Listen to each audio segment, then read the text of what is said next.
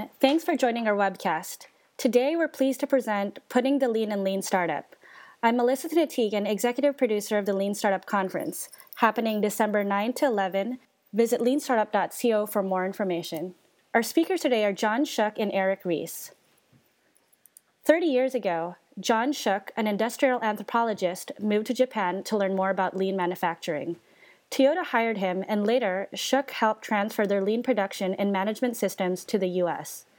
Now the C E O of L E I, Shook is also the author of Managing to Learn and the co-author of Learning to See and Kaizen Express. Eric Ries is the co-host of the Lean Startup Conference, an entrepreneur, and the author of the New York Times bestseller, The Lean Startup. This is a forty-five minute program, and the recording will be available a few days after this live webcast. Take it away, guys. Hello. Hey, everybody. Uh, thank you very much for joining in on another Lean Startup webcast. Uh, we are very excited to have today a, a legend in the world of Lean, uh, John Shook. Now, uh, I'll let John speak in a moment, but but I, I just wanted to give a little bit of context for why we're having this webcast and, and what we're going to talk about. Uh, I get asked all the time in my travels, hey, why did you call it Lean Startup? Uh, you know, because some people think lean means cheap, some people think lean means emaciated, and therefore you don't have enough money or you're bootstrapped. People have a lot of misconceptions about lean. They say, why did you call it Lean Startup? Shouldn't you have picked a different name for it? And what I try to explain to them is it wasn't really my choice. Lean is the thing. It already existed before there was Lean Startup, and Lean Startup is is just a more accurate, the most accurate way I can think of to describe the philosophy that we espouse, namely the application of lean principles to the context of entrepreneurship or a startup situation, a situation of high uncertainty. Uh, so to me, that was just a matter of intellectual integrity, to be clear about what it is that we're doing. And most people who I say that to say, what's lean? What do you mean? And I said, well, it's this thing with manufacturing and Toyota production system. I started to talk about the history of it, and people's eyes glazed over, like, wait, what are you talking about? I thought this was going to be some startup thing with M V Ps and bumper stickers and whatever. And I said, okay, one of our missions in the Lean Startup Conference is to try to bridge uh, these two communities. Because for those of you who are my followers, you may not be familiar with the fact that there's this much broader lean world out there. And I hope we uh, even have some people tuning into the webcast who are uh, some of John's followers who may not be so familiar with the startup part of Lean Startup. So we have kind of these two very excited, very uh, passionate communities, and I hope one thing we can do is bring them together. So there's really no better person uh, for us to talk to than John Shook. And, and I'm personally very interested to hear the story because uh, John was one of the first Americans to, to learn about uh, what is now called lean production, to travel to Japan, to be part of Toyota, uh, bringing that production system to the United States. And when I put it that way, you're like, yeah, yeah, of course. You know, it was a good idea. Of course, it had to be translated everywhere in the world. But I'm really curious to know about the details. Okay, like, what was it like to actually be there, see it firsthand, to participate in that world-changing event? So, John, thank you very much for being here. And I, I'm very eager to, to, to hear the whole story. Thanks, Eric. Good to be here.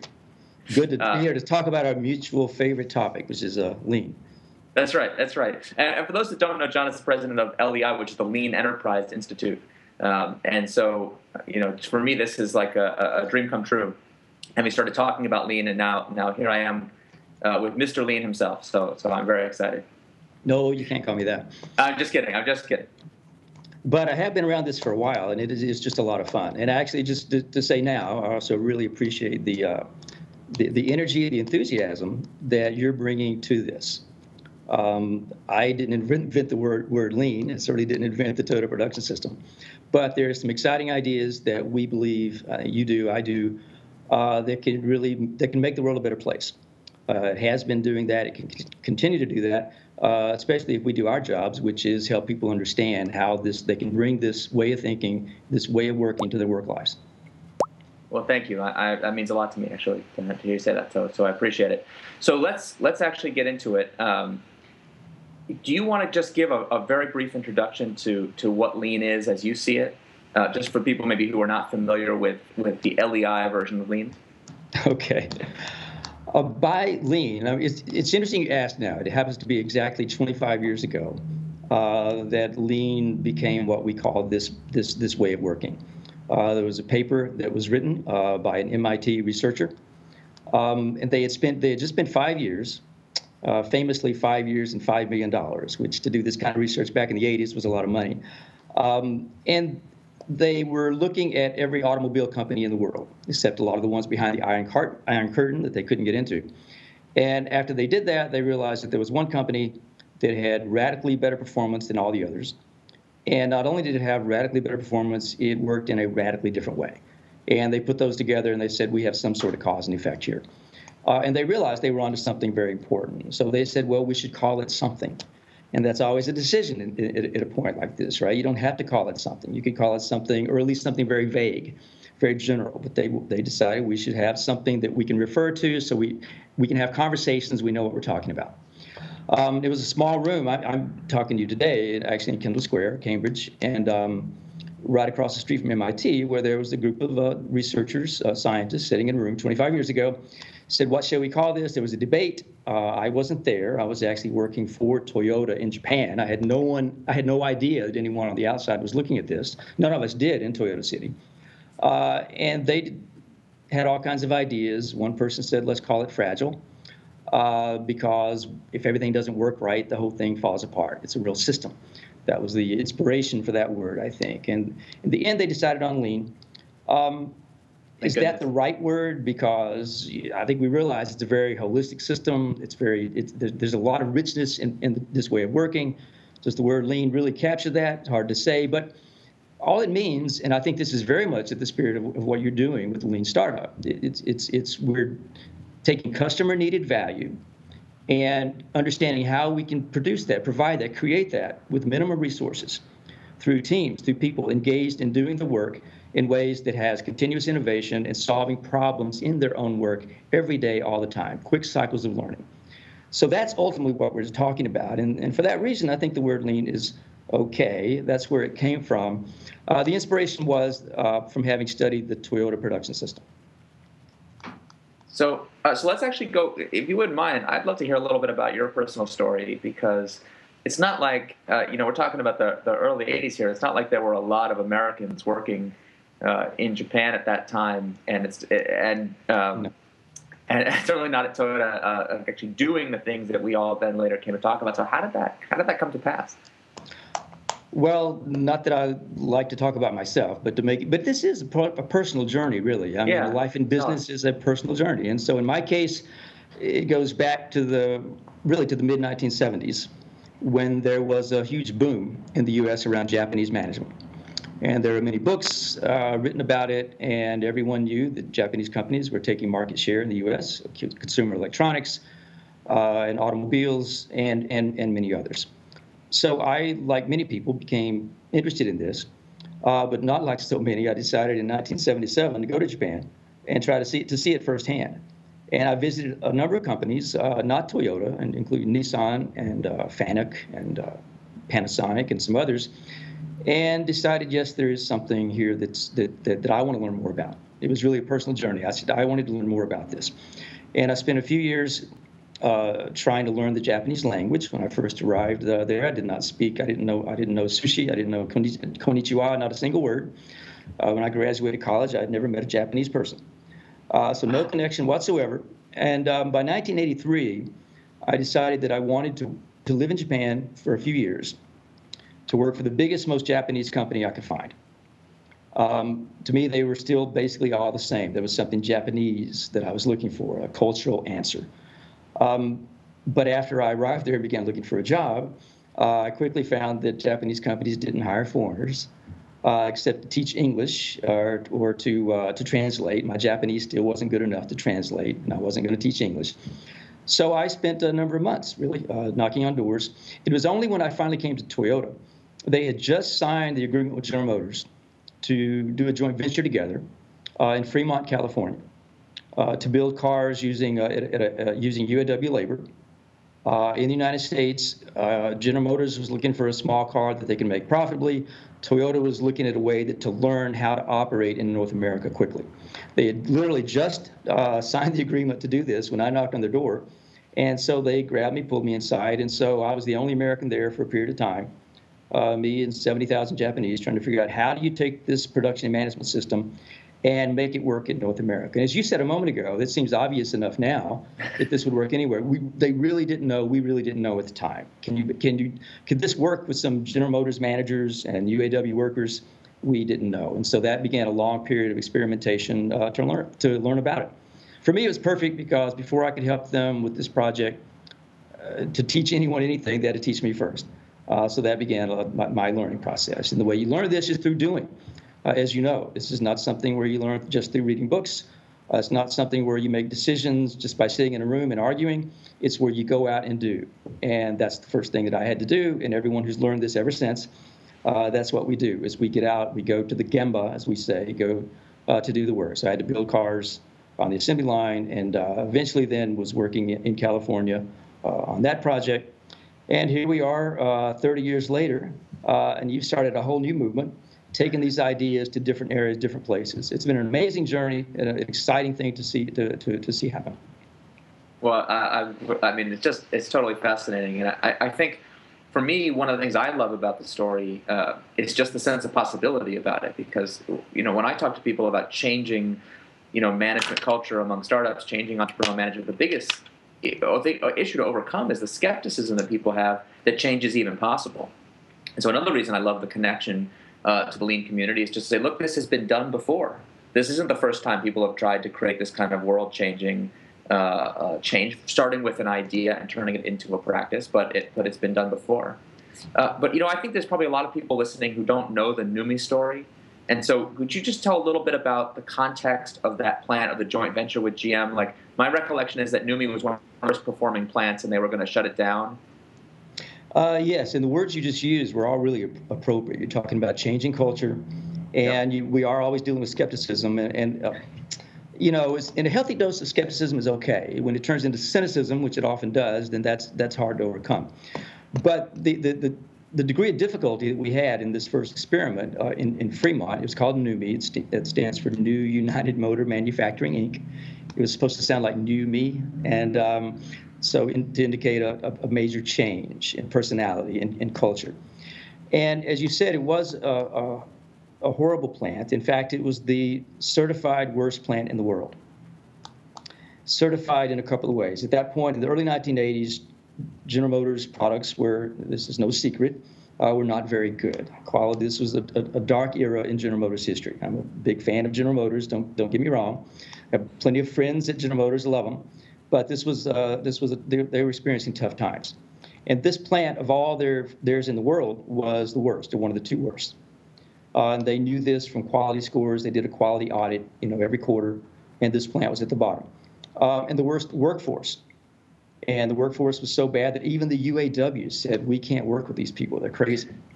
Uh, they would go out on strike against the worker, the union's own rules. Uh, the stories that that that uh, of, of the old plant before it became a joint venture are just amazing. Uh, uh, the, one famous one was of a, of a of a worker who was loosening tie rod bolts underneath the car. So as they were exiting the plant, uh, it was it was going to be a danger. They, they were going to fall off. People were going to have you know there were going to be accidents. Uh, one day they found one of those and checked, and there were two hundred of them because the worker was unhappy. So this was a classic example of a disgruntled uh, union workforce. Um, you couldn't have a worse culture than than was than existed in that plant.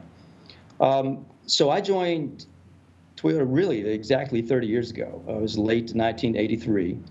Uh, we built our first car there uh, at NUMMI in that in the old General Motors plant in December nineteen eighty-four. So just one year, and with the same workforce. A lot of people don't realize it was actually the very same workforce. The old troublemakers were offered their jobs back, and I know that I worked a, a, alongside them. And in one year, um, the first we built our first car, and when G M did their first quality audit, it set a record for the very best quality quality score any G M plant had ever gotten, with the same workforce, and the same workers who were so disgruntled and unhappy before were powerful advocates for the system for this way of working, just as you, just as you are now. Mm-hmm. Um, so the turnaround was remarkable, and in my mind, uh, going back at that time, this just proved that this would work, and this would work anywhere. And I still see people using culture, their corporate culture, as an excuse, or their national culture as an excuse. And culture is something to be deal, dealt with for sure, whether it's national culture or corporate culture. But it's something to be dealt with, a problem just like any other. What is our situation? How is it we want to work on behalf of the customer? And what can we do to start getting there? So that's what we put in place uh, at NUMMI uh, thirty years ago. Remarkable story. Um, and uh, it, it, it's one that I think does serve if you're thinking of large companies doing a transformation, or for startups uh, who have an ambition to become a, you know, a great company as well. I think the lessons are there. Yeah, so one of the problems I have with the NUMMI story is that it's it's almost too good to be true. Mm-hmm. It's like the, the scope of the success is so unbelievable. I, I think when people look at, at their dysfunctional company that they're in today, and believe me, I meet with companies that are quite small and already have a dysfunctional culture, and people are already starting to say, well, we can't do that because our culture is messed up. We, you know, we have to change the culture before we can we can get any better. But then how are you going to change the culture? Like, well, we'll do we'll change the culture by changing the culture. It's like, well, that... that's a tautology. That's not going to work. What are you actually going to do? So, so it's like to, to hear that you could take the worst plan in the world to to the best in North America in one year. It almost seems too good to be true. Like, how, like what was it actually like on the ground? What did you actually do to make a change? Um, first of all, I think the way you put it was exactly right. People think they need to somehow just change their culture.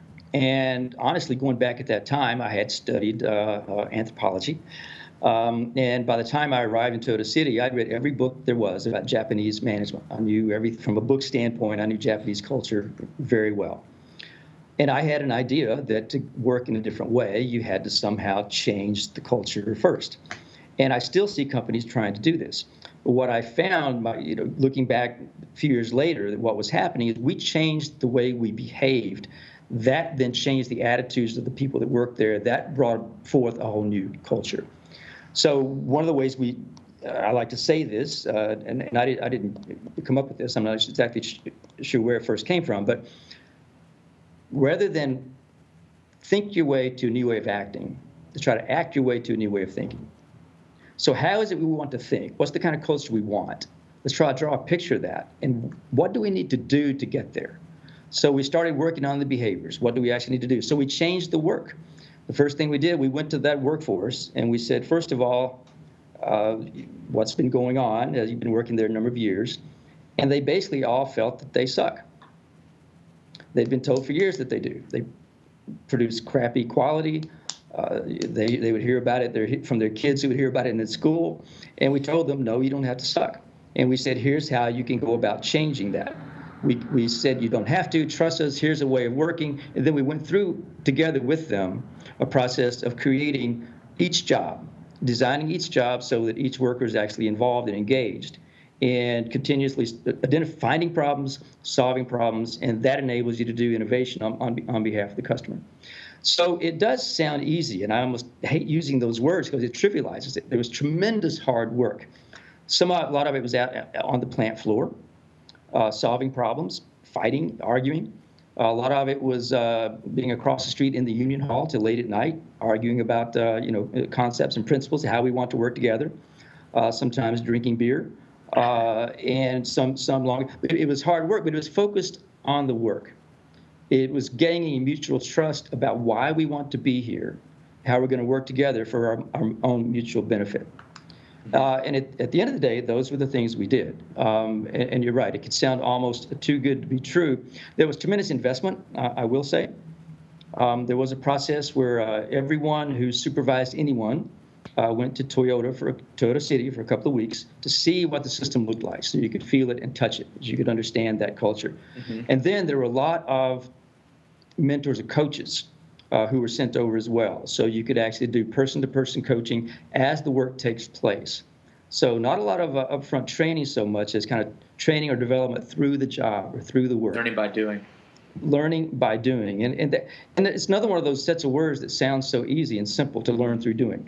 But people sometimes interpret that as, well, just do and somehow by osmosis you'll learn. You have to be much more... Yeah. You have to be more intentional and deliberate than that. You have to structure the work so you really can learn, so you encourage the learning as you go through the processes of running cycles, of, through learning cycles. Not unlike, I think, what you do with uh, with the Lean Startup tools.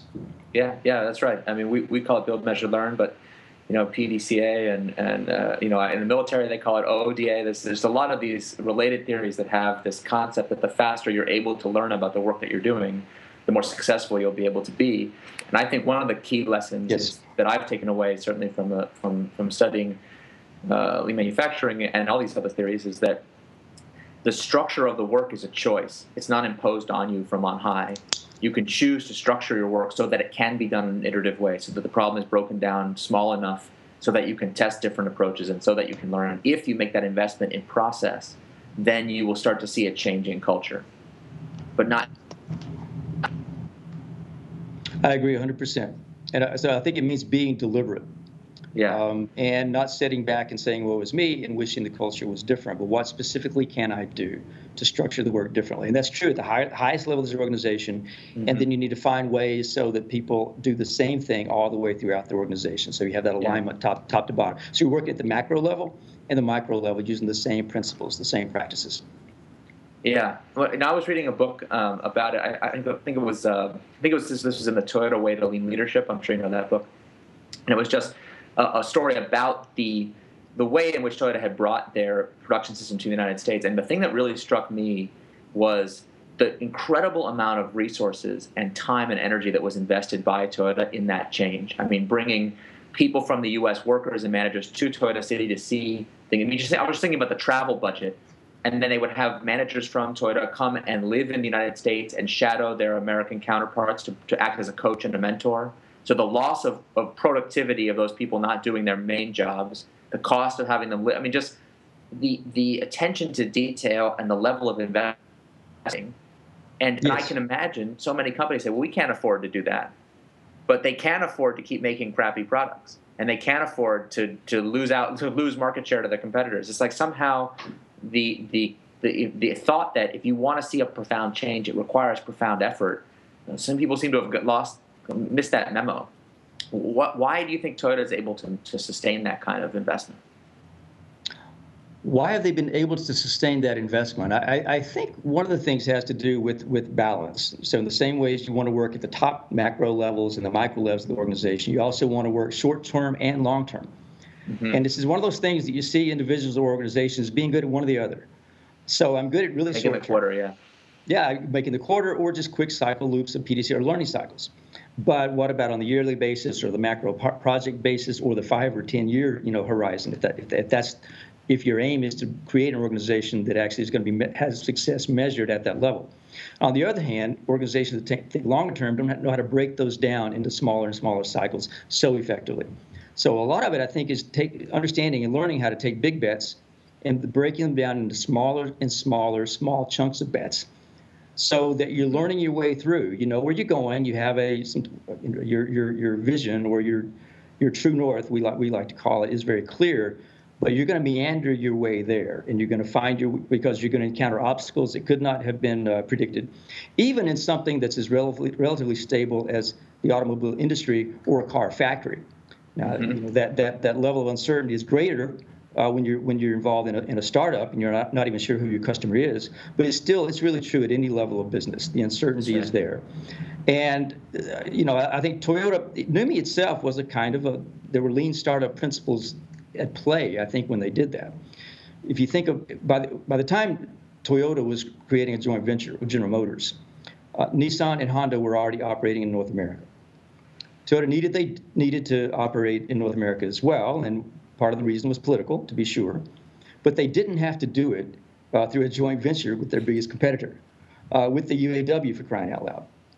But whereas General Motors had a very clear traditional R O I that led them to the, to the decision to do a joint venture with Toyota. They were going to get a small car that they could make profitably. They were going to get a, a, a plant that they had shut down, put it back to work, be productive again, an entire workforce uh, the, the same. They were going to learn a new way of working, this Toyota production system, which was just be, becoming known at, at, at that time. The tangibles and their, and their business equation for the joint venture were very clear. In Toyota's case, uh, that was far from the, that was far from that was far from true. They had a couple of things they wanted to learn. And they felt the way they could do that the fastest and with the least investment was to do it with General Motors at an existing factory. Now, they gutted it and put in new equipment, but it was an existing factory, an existing workforce. So to be able to, they were able then to learn very quickly. What they wanted to learn was basically two things. The biggest questions in our mind about what would, what, you know, working in North America, trying to take the Toyota production and management system to North America, were, first of all, how to work with American suppliers, because just-in-time requires a very close relationship with the entire supply base. And secondly, more importantly, is the American worker. Uh, that includes both both the blue collar and white collar. Uh, but what better way to learn than to have General Motors introduce you to the entire North American supply base, which is exactly what happened, and to even work with the U A W to learn how to work with American workers. So within one year, we knew, yes, this will work. Uh, and to this day, I think it's really tweaks around the edges uh, as far as additional learnings that come along. But that basic proof, I think, goes back to to, to that time. Yeah. You know, I, I'm always trying to tell people that whoever in business, whoever can learn the fastest is going to win, that that really is the basis of competition in, in a modern economy. And so, you know, to me, the reason I admire Toyota so much is that they've built really a company that is built to learn. And that's a great example where understanding that the true R O I of an investment like that is not in the short-term profitability R O I, but rather in R O I-denominated learning. In Lean Startup, we would call it validated learning, but that's, it's the same same basic concept. Yeah, John, I have, same like, concept. I have a million questions I, I want to ask you, but we promised the audience we would take some audience questions, and, and we got one here that's just perfect for Great. What we're talking about. So we've got to start with this because uh, I, I get the sense that someone's asking a hypothetical question about their friend's company. You, you get those sometimes? I get those so, sometimes. So here's the question. How do you implement those changes when the forces that set you back are not the workforce, but the management is at all? Question mark. Um, let me make sure. So how do we deal with, with – You've got some experience with this. When the challenge is not the workers, but the managers? Yeah. Well, first of all, it's always the managers and not the workers. So we have to realize that. So that means we, if we are managers, if we are the leaders, we have to look in the mirror. Um, that's where uh, it starts. It's not where it ends. People often ask, where do you start? Should you start at the top? You start in the middle? You start at the front lines? And honestly, wherever you start, it's going to be the other areas that are the problem. That have to be somehow brought along. And everyone, and, and if you're working with someone as a frontline uh, man, frontline manager, supervisor, they'll often say, well, I could do this if I was one higher level higher up because my bosses, those managers, they don't get it. I get it. You go to talk to them, they say, I get it. And uh, they'll say the problem is it's the, the level one, one, one level higher up.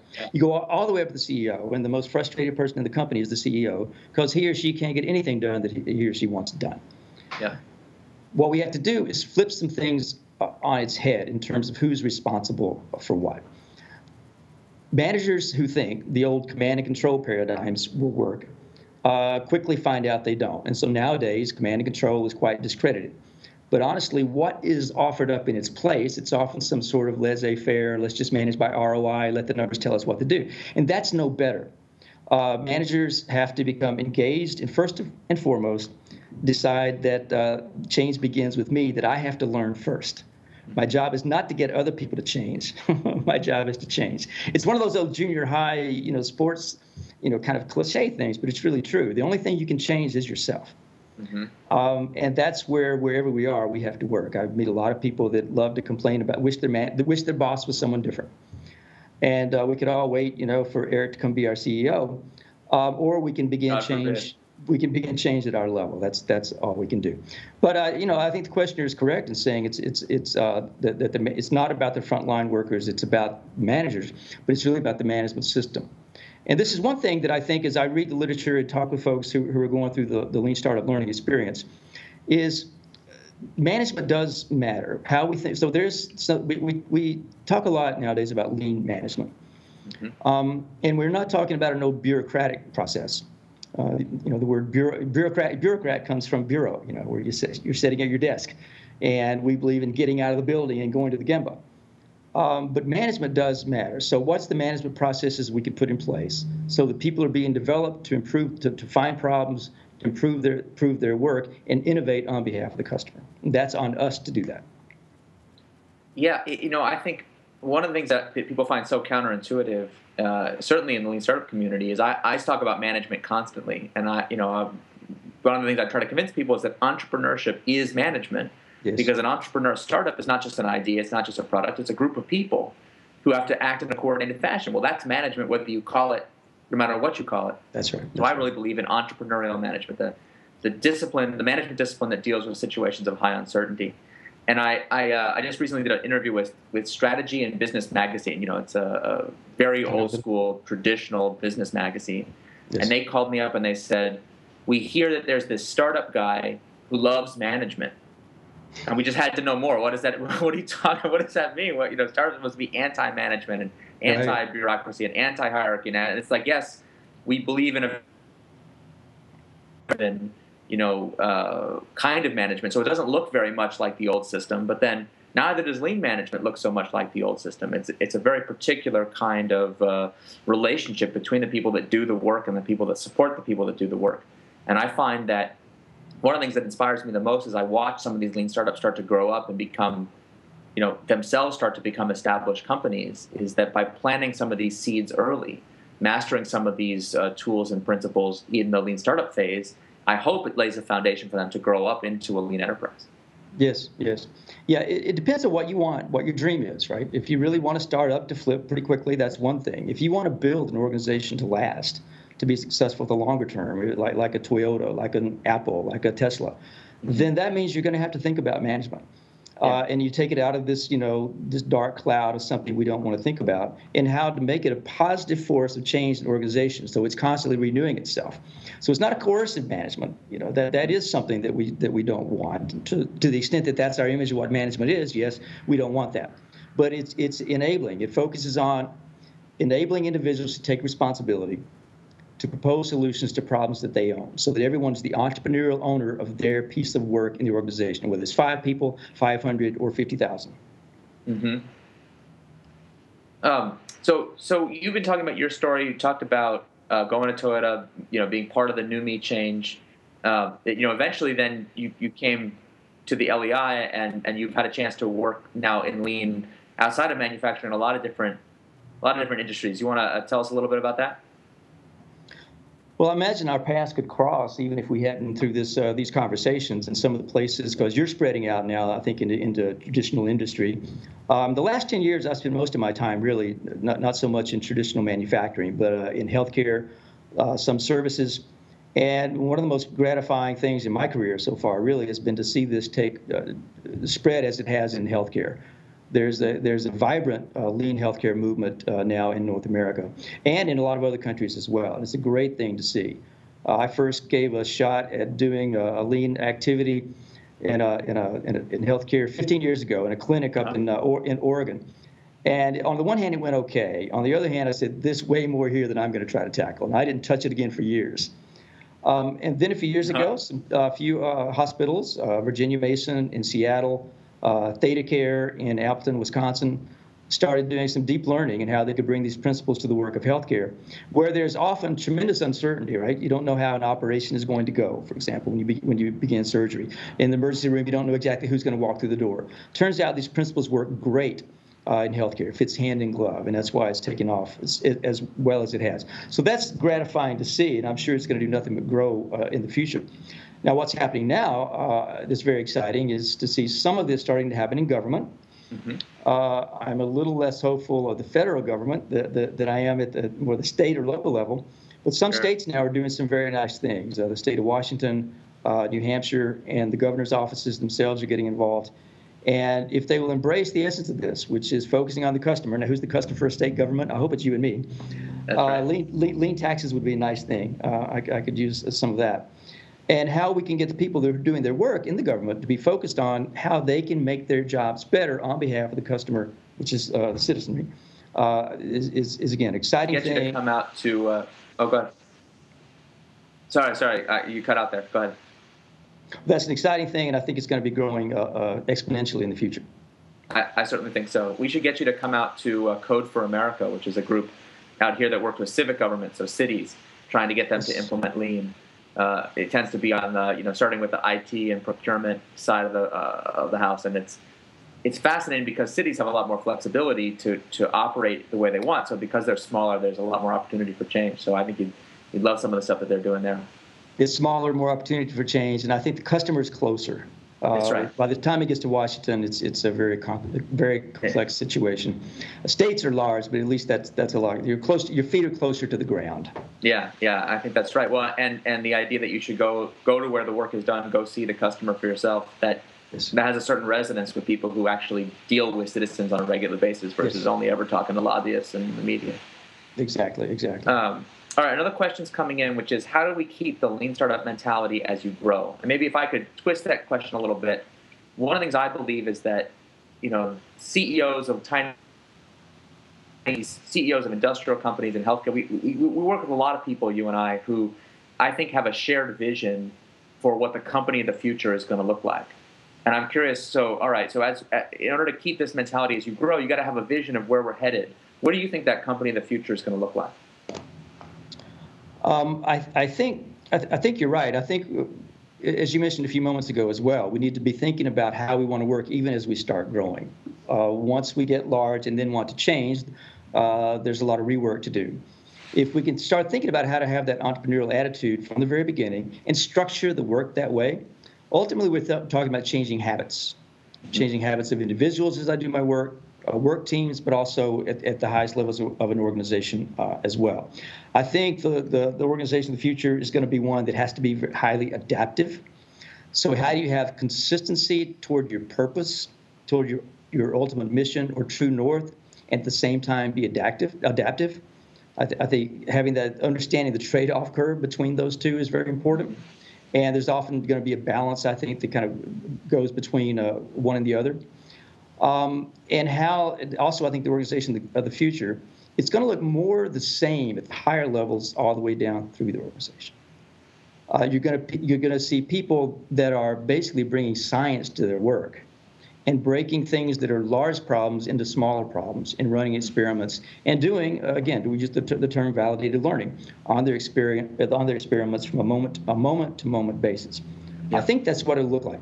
So a lot of people look to I T solutions and it's going to be more of a virtual organization, and I don't know about that. It could be true. I think either way, I think those basic principles of how we work uh, is really the issue, not the structure per se. Yeah.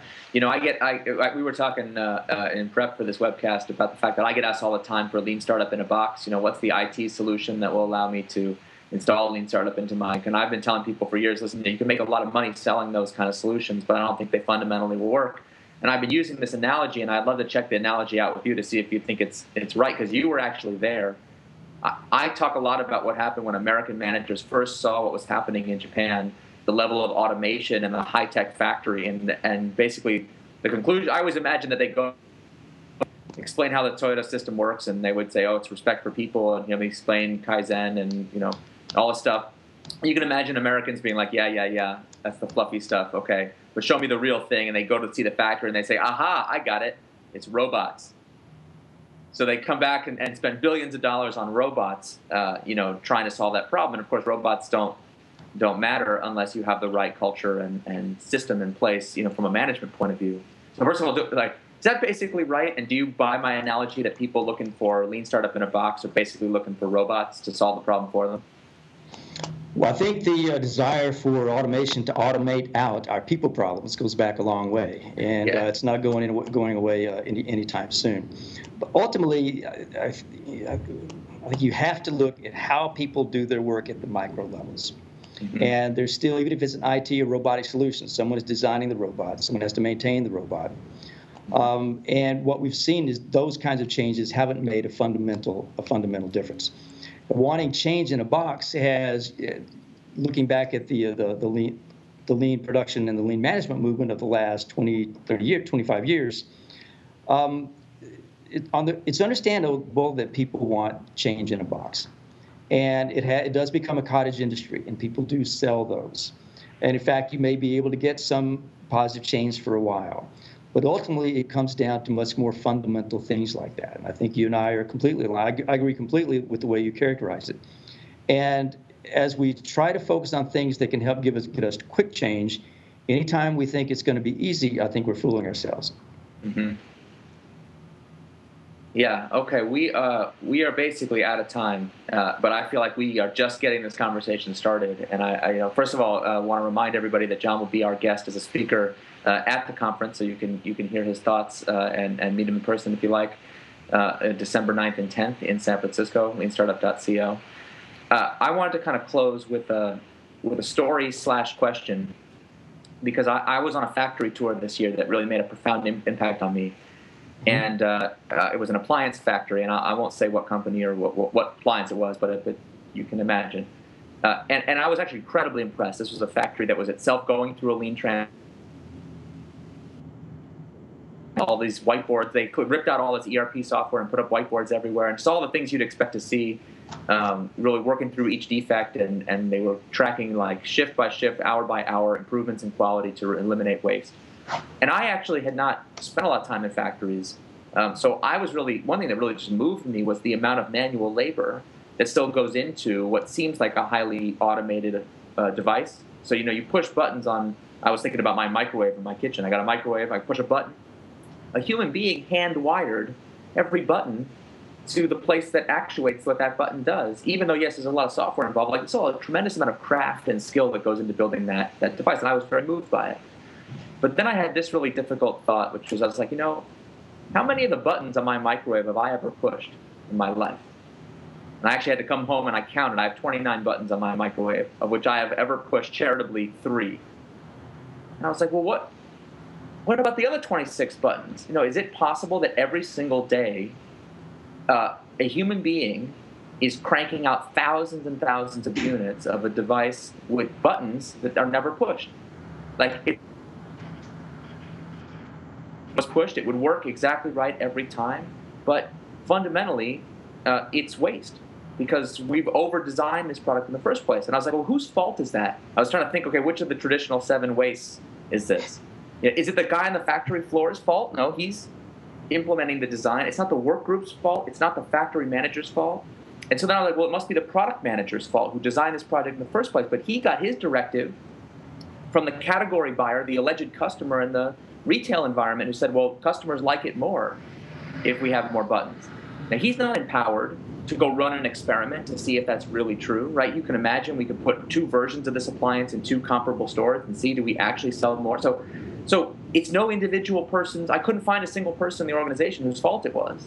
And yet the system is producing this outcome that even today, when I think about this, I cringe to think about the thousands and thousands of man hours of incredibly skilled labor going into precisely and perfectly implementing product features that are never used by a customer.